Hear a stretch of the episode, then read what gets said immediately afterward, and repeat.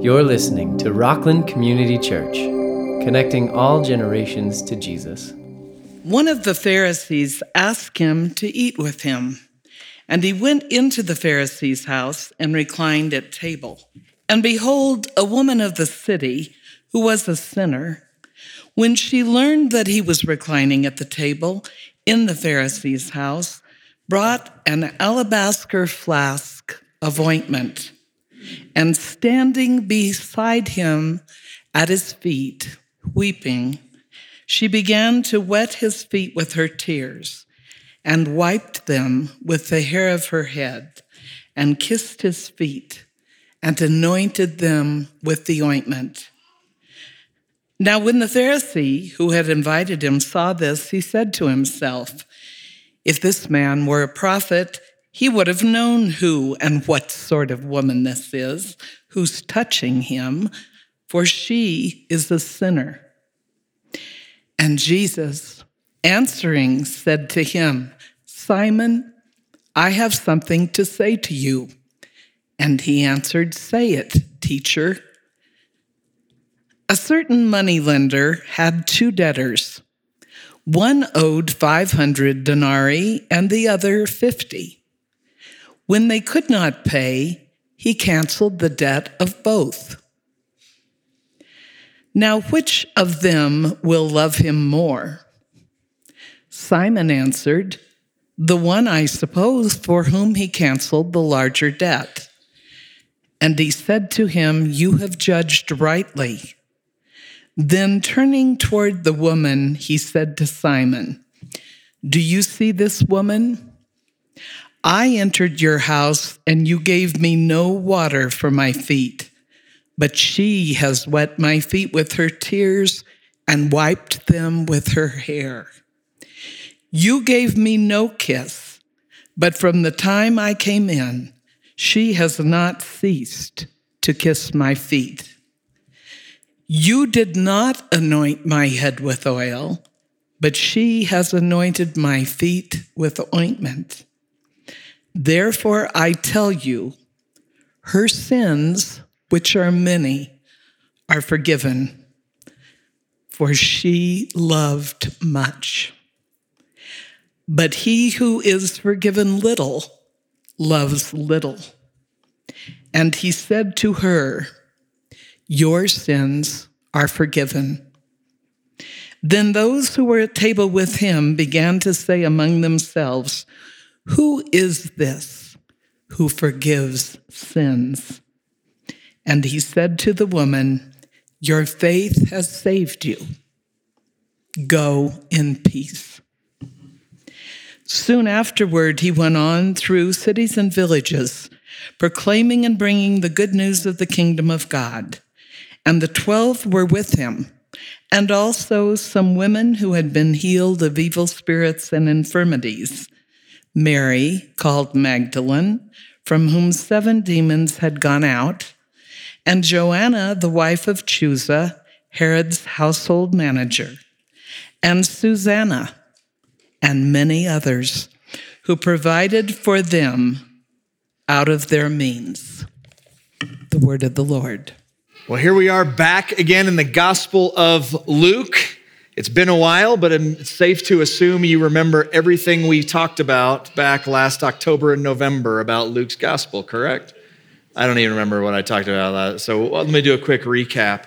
Be very brief, and then as we keep in this over the next several weeks, I'll do some more reminding. Um, but um, the four Gospels Matthew, Mark, Luke, John why are there four? Is because they are written to a different audience with a different intent. All of them are true, all of them are inspired by God, but they have a different audience. So, Matthew's gospel to the Jews, um, Mark's gospel to the Romans, Luke's gospel that we're in now to the Greeks, and then John's gospel is generally taken to be a, uh, a universal gospel. Almost anybody else that we've missed needs to get this. And so you've got those gospels. Um, we're watching the life of Jesus. This is the, this is the gospel that has um, uh, the, the great birth story of Jesus in it recorded.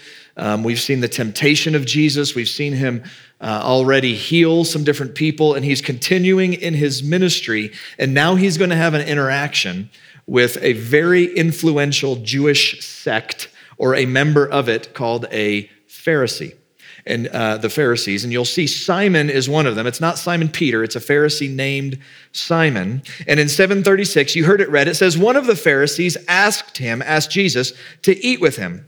And he went into the Pharisee's house and reclined at table. The people that are in this story, Simon the Pharisee and the woman that comes up and wets Jesus' feet with her tears and anoints him and wipes, uh, wipes his feet with her hair, could not be more different. Here's a quick hit on the Pharisees. Um, if you were to ask me what is the great sin of the Christian church today, I would say um, probably ignoring certain things where God is clear that we should change those things in the Bible. We should update it somehow for today. That would be, I'd say, the big error of the at least American church. Back in that day, um, the big error was not that they were removing things. Now, there were. The Sadducees did that. But the Pharisees, that's not what they were doing. They were doing the opposite. They said, this Bible, this Torah, this Old Testament is so, so precious to us. We should take it and we should add to it we should add to this is how you have to apply what is spoken in this text. So, not just the 613 laws that you find in the Torah, the first five books of the Old Testament, but then they had then they got into situations they didn't have a law explicitly printed what to do. And so the Pharisees and some of the rabbis and the scribes, they were all too happy to say, we'll just write some new laws as to what you should do. And so you've got God's law, and then people weren't sure what to do in certain instances. And so they said, ah, we'll just add man's law to the top of this. We will come up with some of our own things as well. Perhaps starting from trying to be faithful to say, we just want you to know how to interpret this and how to live this out because the book of the Torah is so, so, so precious to us. So then you get into principles in the Old Testament, laws in the Old Testament. And then when they started to add to it, that's where the problems kicked in. Because now it was a matter of opinion. So there's questions about festivals. The Torah, the Old Testament, they, it, or sorry, the Torah is the first five books, but the Torah spoke about festivals. But then there were some other questions that came up, and so they added to it about how you had to practice the festivals. Um, there were questions about, um, about divorce in the Old Testament, questions about fasting, and then specific things would come up, and they'd go, I'm not sure what to do, and they would fill that gap and tell people what to do with added laws. So the Sabbath is a real simple example of this, where the Sabbath, remember the Sabbath and keep it holy. And you're supposed to, in the Old Testament, you're supposed to rest on that day and there were some specific things you could and couldn't do. But now, all of a sudden, can you imagine if God had said, All right, Moses, write every single possible thing that could come up on the Sabbath and tell people what to do? So, if it is your, um, you have an extended cousin that has skinned her knee badly. And so, um, is it bad enough that we can go to a doctor on the Sabbath and have the doctor do the work to help heal her? Or are we now making the doctor do work? And how far is it to the doctor? And is this injury severe enough to do that? And I've got to, I've got to carry her. And how much does she weigh? Can I carry that much weight on the Sabbath? And you can imagine if they started going through every single law, you know, this whole book, when I come up to preach, I would just be carrying this thing like this and boom, and set it down. And so the Pharisees were ones that said, Oh, we'll help with that. And so they started adding laws. When things came up, they would get together, they would talk, and they would start just inventing their own things of what you're supposed to do. And so what happened was you had God's law here, you had man's law here. This is where the division started happening in the culture. And you started getting different streams of thought, different strands of thought in the culture. And what always happens when you have God's law and man's law, and if you have all this agreement here, pretty quickly, if we're not careful, you forget about this and you just start agonizing over this other stuff that's that's cultural. That's maybe my faithful way to apply this looks like this. My faithful way to apply this looks like this. And we start to get divided. This is what happened in their day. They start to get divided over those issues. And instead of going, we have all this stuff in common, they start getting divided over those different issues. And so you'd have this litmus test, if you will, about if you're a true follower of God and it was some man made addition from later. And they had them all the time. Remember, they came to Jesus. What's the greatest commandment? And they're trying to trick him. It says they're trying to trick him. They come to Jesus, they say, What's the greatest commandment? Because that's going to put him in one of the streams. And so that's when Jesus said, Love the Lord your God with your heart, mind, soul, strength, and love your neighbor as yourself. And he gave him two. He said, I'm not playing your game. I'm going to tell you what's most important. This sums up the whole Old Testament. But they wanted to know where do you stand on this issue? What do you say is the most important? Because others had gone around, Pharisees, rabbis had gone around to declare that which was they thought was most important, and it started to divide, divide, divide, divide, divide. Those are the things that generally divide churches today. Those issues that are applications of some things that perhaps we hold in common, and we have to be careful about being Pharisees about it. A good example of a Pharisee was one time me. I was teaching some parents. I, I um, spent some time in seminary getting my doctorate, and I, I studied um, cell phones and social media and how it impacts kids. I did a thing for parents. I was, you know, 25 or something. I have no business teaching parents at that, but I did. I was teaching parents, and um, and I was explaining some of the ways that that um, oh, like our cell phones shape how we view community. This is how the, what the Bible says true community is. This is what our cell phones do. I'm just connected all the time. I'm not really with you because I'm, you know, I'm on the phone with somebody else texting. This is the way it shapes them. And so what I wanted to say was, you know, so parents, um, know these things as you're making decisions for your kids. It's not just as plain and simple. There's actually a lot to it. And so, so know these things as you're making decisions for their kids. That would have been a great place to stop. But instead, I got a little prideful and I just said something to the effect of um, the way we do things with phones now, we just, you know, we're just giving them phones like this is 20 years ago too, right? So like we're just giving them phones and they've got them. And I made a comment, something like, yeah, because a kid needs an iPhone when they're 12. And I just made that little snarky comment. And you know what happened in the room? About half of them applauded, and about half of them got real quiet because they gave their kids phones maybe even before that. And all of a sudden, what happened was if I had just stopped it, here's some things you need to know as you're making decisions. Don't feel the pressure from other parents about when you got to give it. They're not using the same filter to do it. So you be wise, you be careful. And instead, what I did is I took that and I, and I basically made it sound like if you've given them a phone before they're 12, an iPhone, you're in sin, which was a Pharisaical way to speak about it. And as soon as it came out of my mouth, I went, oh, darn it, I shouldn't have said that. But I didn't know how to like backtrack, so I was like, no, whatever. And I just kind of let it hang. What the Pharisees are doing, they've got principles, and then they're giving something else that's an application of it, that they're adding to it and saying, now this is the new rule that you must obey, which is exactly what I did.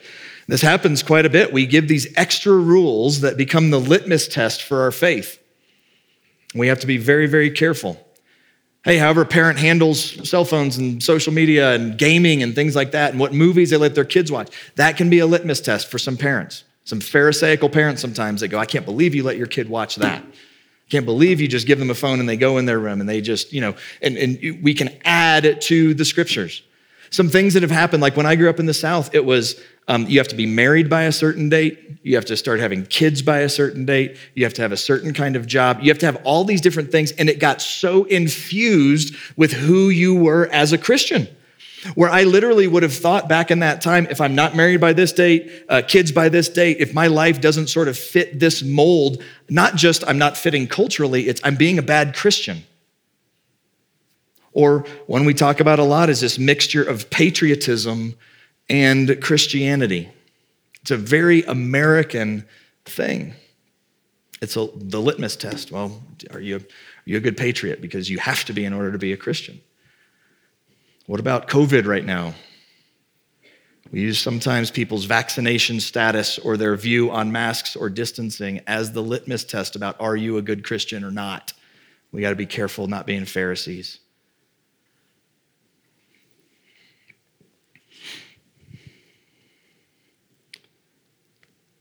What about schooling our kids? Sending them to homeschool, sending them to public school, sending them to private school. Those things are ways that we can say, I want to be faithful to raising my kids, that they would know how to live in a lost world, that they would um, grow up, that they'd be educated, that they would grow up and know the Lord. And it sometimes manifests itself differently based on what state you live in, uh, based on who you are as a family, based on your life circumstances. But we can get quickly to parents that go, you must homeschool, you must private school, you must go to a public school, don't take all the kids from the schools. And that becomes the litmus test of whether or not you're a true Christian. That's what the Pharisees did. I can be a Pharisee. You can probably be a Pharisee too, I'm guessing. Now, here's the really, really good news about this. We, we sort of have this impression like Jesus really loves, oh, this, this poor woman that comes up and she's so down and out, and, and, and uh, she comes up to Jesus, and Jesus just loves her so much. But boy, does he loathe those Pharisees. And that is not what this is trying to get to. This is good news because if you have a tendency to be a Pharisee, it is exhausting and there is a better way. And what happens in this text is Jesus goes to have a meal with the Pharisees. If, if our theology gets to a point where we go, he really hates the Pharisees, he loves everybody, but he hates the Pharisees, we're missing the whole point. He is going to the Pharisees or the one Pharisee anyway, Simon, that he might repent, that he might change. And he goes to have a meal, which is a really big deal. The, um, you might have seen the painting, The Last Supper, probably so. Um, it's obviously famous painting, except pretty much everything is wrong with it. Um, they are, uh, this is not how meals looked in that day. I know this was like 1500 years later or something. This is not how meals looked in that day. Um, first of all, they're sitting on uh, they have like stools or chairs right there. It looks like that they are uh, that they're sitting on. A lot of the depictions of the Last Supper it shows them sitting on chairs. The way that you would eat in those days is you would have a low, long oval table like this, and you would you would sit on your on your left like this. You would lean. You would recline at the table. That's what it says. They reclined at table, and you would eat like this. So they are having this uh, meal. And in that day, too, you have this, um, they, they had this big open floor plan. Like we think, you know, I invited people over for dinner. They come inside, we shut the door, we sit down at the dinner table, and, uh, and we're gonna have our meal. And then, like, think about it, like the doorbell rings, and we're like, who's coming over? Like everybody I know is here, but all right, like, it, like we, we're different now. Then this is like, this is outdoors eating and it's more like semi-public like picture like a block party almost like people just coming up and just talking and just sitting around and and chatting. That's the setting for this uh, interaction. So jesus would be there outside simon the pharisee perhaps others in the family reclined and people can walk by and see who is meeting there. It's a very common way to have a meal. What is very uncommon is the type of person that walked up and thought she could just go and be with Jesus and go to the Pharisee's house. Look at this. Verse 37 Behold, a woman of the city who was a sinner. Okay, she approaches. What does that mean? A, a, sinner is not just someone who makes mistakes. This is somebody in society that by her lifestyle or actions or something about her, they would go, You are not religious. You are clearly apart from the Lord. And in fact, the phrase here that says a woman of the city, you could um, think of it as uh, a woman of the streets, so to speak. Later on, it's going to say, uh, they say he's not a prophet because he doesn't know what sort of woman this is who is touching him. There's sexual overtones in this. So, this is probably a woman of the night, a prostitute that walks up to a Pharisee's house and sees Jesus eating and then walks over to him. You got the scene? All right, here it is. When she learned that he, Jesus, was reclining at the uh, uh reclining at table in the Pharisee's house, brought an alabaster flask of ointment, incredibly expensive. She's giving the best that she has. And standing behind, uh, behind him at his feet, weeping, she began to wet his feet and her tear, with her tears and wiped them with the hair of her head and kissed them. Or in the Greek, it says she kept on kissing. Like, think about what is happening right now. Be Simon the Pharisee, and here's this woman from the streets coming in and just sobbing and wetting with her hair and just crying and just mwah, mwah, mwah, and just kissing Jesus's feet, anointing him with the ointment. In those days, uh, it would have been shameful, shameful for a woman to let her hair down in public at all. If that helps you see how preposterous this scene is. In fact, there's this, the Talmud, it's this collection of oral traditions from the rabbis. It went so far as to say that a man could divorce his wife if she showed her hair to another man. This woman doesn't care what people think. She's so in love with Jesus and so desperately in need of him. She forgets herself entirely and goes to him. Now, when the Pharisee who had invited him, that's his name Simon, saw this, he said to himself, If this man were a prophet, he would have known who and what sort of woman this is who is touching him, for she is a sinner. Spoken like a true Pharisee, isn't it? He was self righteous. I made myself good.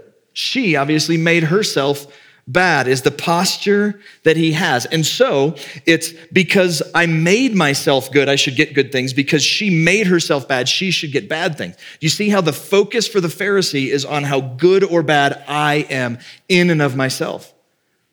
And so it's like, forget her, get her out of here.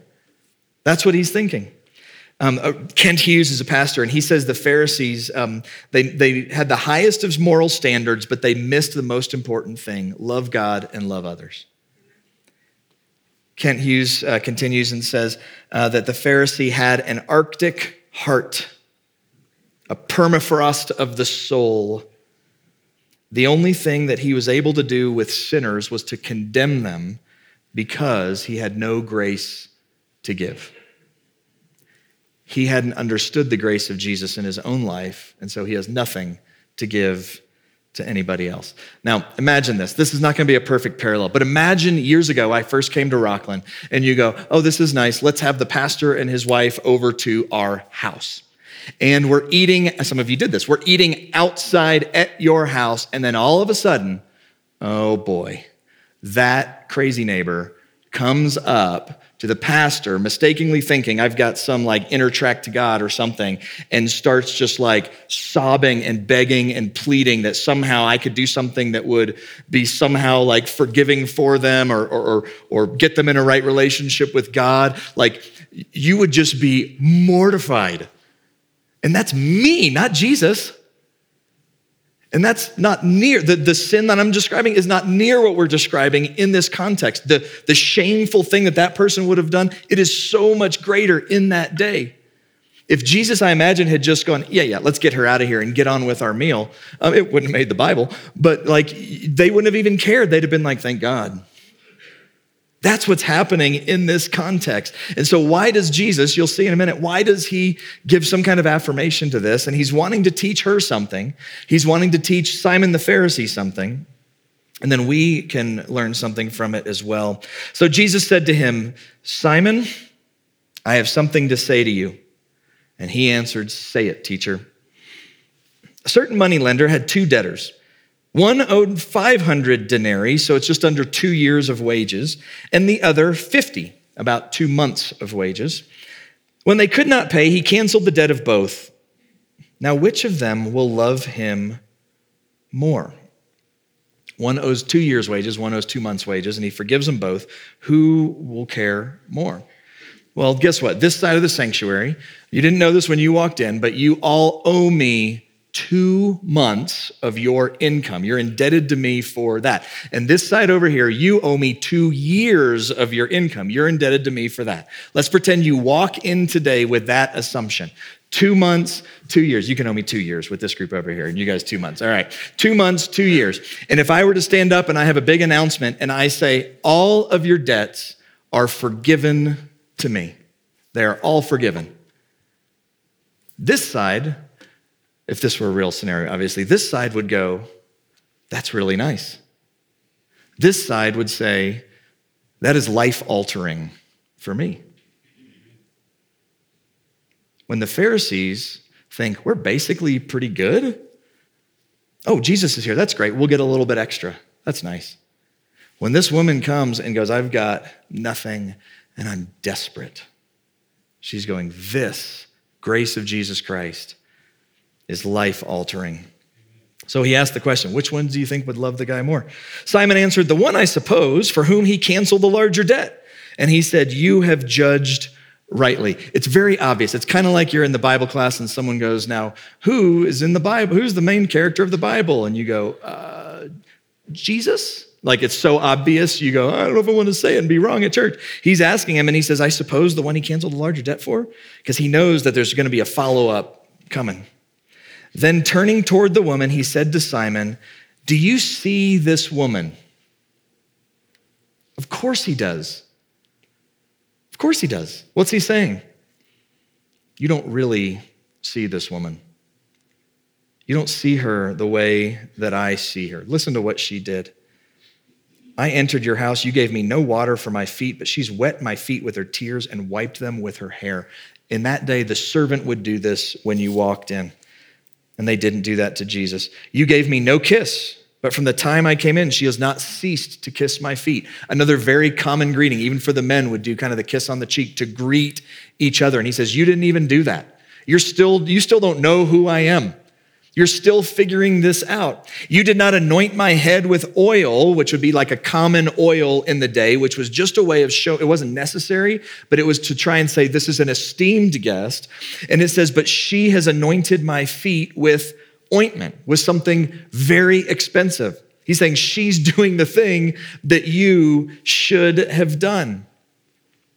In that day, to take them and receive them in that way was to remove them from strangers to welcome guests in the home. And he said, You didn't really do that. And she did. She knew her sin. She knew the depth of the forgiveness that she needed. And so, what he's saying is, so she naturally loves me a lot. She is grateful for the forgiveness that she is receiving. And the Pharisee thought he was great, didn't really need a lot of forgiveness. And so, his love for Christ was proportional to what he thought he needed. There's, let me give two quick implications of this. One is um, there, there's been a phrase and there's been a thought in the culture that's very subtle that we need to be cautious of. And that is that we are all born basically good, that we're all inherently good. And why is that? It's an unbiblical teaching, but why is that the teaching that we hear? Well, it's because no one wants to say, well, we're born in sin and we're born in depravity and we're born in selfishness. Like, we don't want to say that. So we have to say, we're all born pretty good. but think how dangerous that is. If people grow up just thinking, I'm good, I'm good, I'm good, I'm good, I'm good, and then you go to church and you hear what Jesus did, you go, that a boy, he kind of gave me that little boost I needed. And what does that do? It means if that's the boost he gave me, that's the love that I give him. But if we grow up going, I am born in sin and utter depravity, and Jesus came and rescued me from here to here, now all of a sudden our love for him is huge. You know, the other thing that comes to mind for me is we feel like we've got to be like a Pharisee, like walk around like a Pharisee a lot. Yeah, life's great, right? If we're actually able to deal with the depth of our sin and share that with others, one way you see the forgiveness of God is this. The other way, if we really deal with our depth of our sin and our insecurities and our struggles, and we go, whoo, let me show you what God has done in his forgiveness of me. When we are open with that with others, we give glory to God because we are sharing the, the great forgiveness of God that he has shown to us. Can I be her ever? Sure. You can too. Yeah, we've all messed up, been far from God, bad, broken, and pulled back in by the grace of Jesus. But the beautiful news is this in 48, it says, He said to her, Your sins are forgiven. Then those who were at table with him began to say among themselves, Who is this who even forgives sins? They're starting to piece it together. And he said to the woman, Your faith has saved you. Go in peace If the Pharisees were there, if any of the Pharisees or Simon's there, if maybe some of his buddies have come up and, and Jesus is declaring what has saved you, they would be surprised by this. Your actions have saved you, they might think. Your, your self righteousness has saved you, they might say. your, your past. You grew up with this kind of pedigree. You, you grew up, you didn't have all the really bad sins that all bad people did back in that day. That's what saved you, is your own self righteousness. You've saved yourself. And he says, Your faith has saved you. Go in peace. Here's the difference, and here's a big implication for us today. There's a difference between being saved by Jesus or being helped by Jesus. Would you say, Jesus helped me, or Jesus saved me? Jesus helped me is he helped me get some stuff that I already want. I was already a pretty great guy, pretty great gal, and then Jesus just sort of helped me a little bit more. Or before we were in Christ, we, do we realize we were desperately in need of Him and He has saved us and rescued us and brought us into relationship with God the Father? It's the difference. The first way is I don't really need Jesus, He's there to help me if I ever need Him. But the other way says I am desperate for Jesus Christ every day.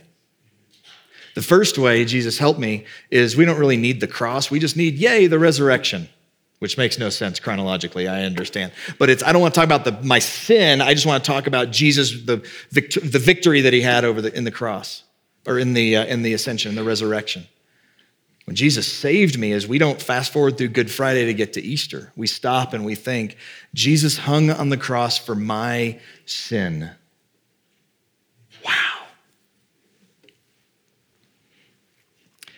Here's the image that came to mind for me. picture yourself as a vase. And there's two ways to picture it. One is um, it's a really nice vase, and it's sitting on a shelf, but it's been sitting on a shelf for quite some time, and so it's collected quite a bit of dust. And what you need Jesus to do, some say, is to come by and just and just kind of clean the vase to get to all the good self righteousness that was already under there. We just needed Jesus to come in and sort of wash us off a little bit. I would say that's how the majority of Americans view their faith before God. What he says here picture the vase atop a very high shelf that wobbles and wobbles and falls and crashes to the ground and is just broken to smithereens. And only Jesus can put those pieces back together. That's what he has done. When we start to understand that, then our love for him increases. We can trust him, we can serve him, we can fall at his feet in adoration and weep with joy that our sin is forgiven because of what Christ has done.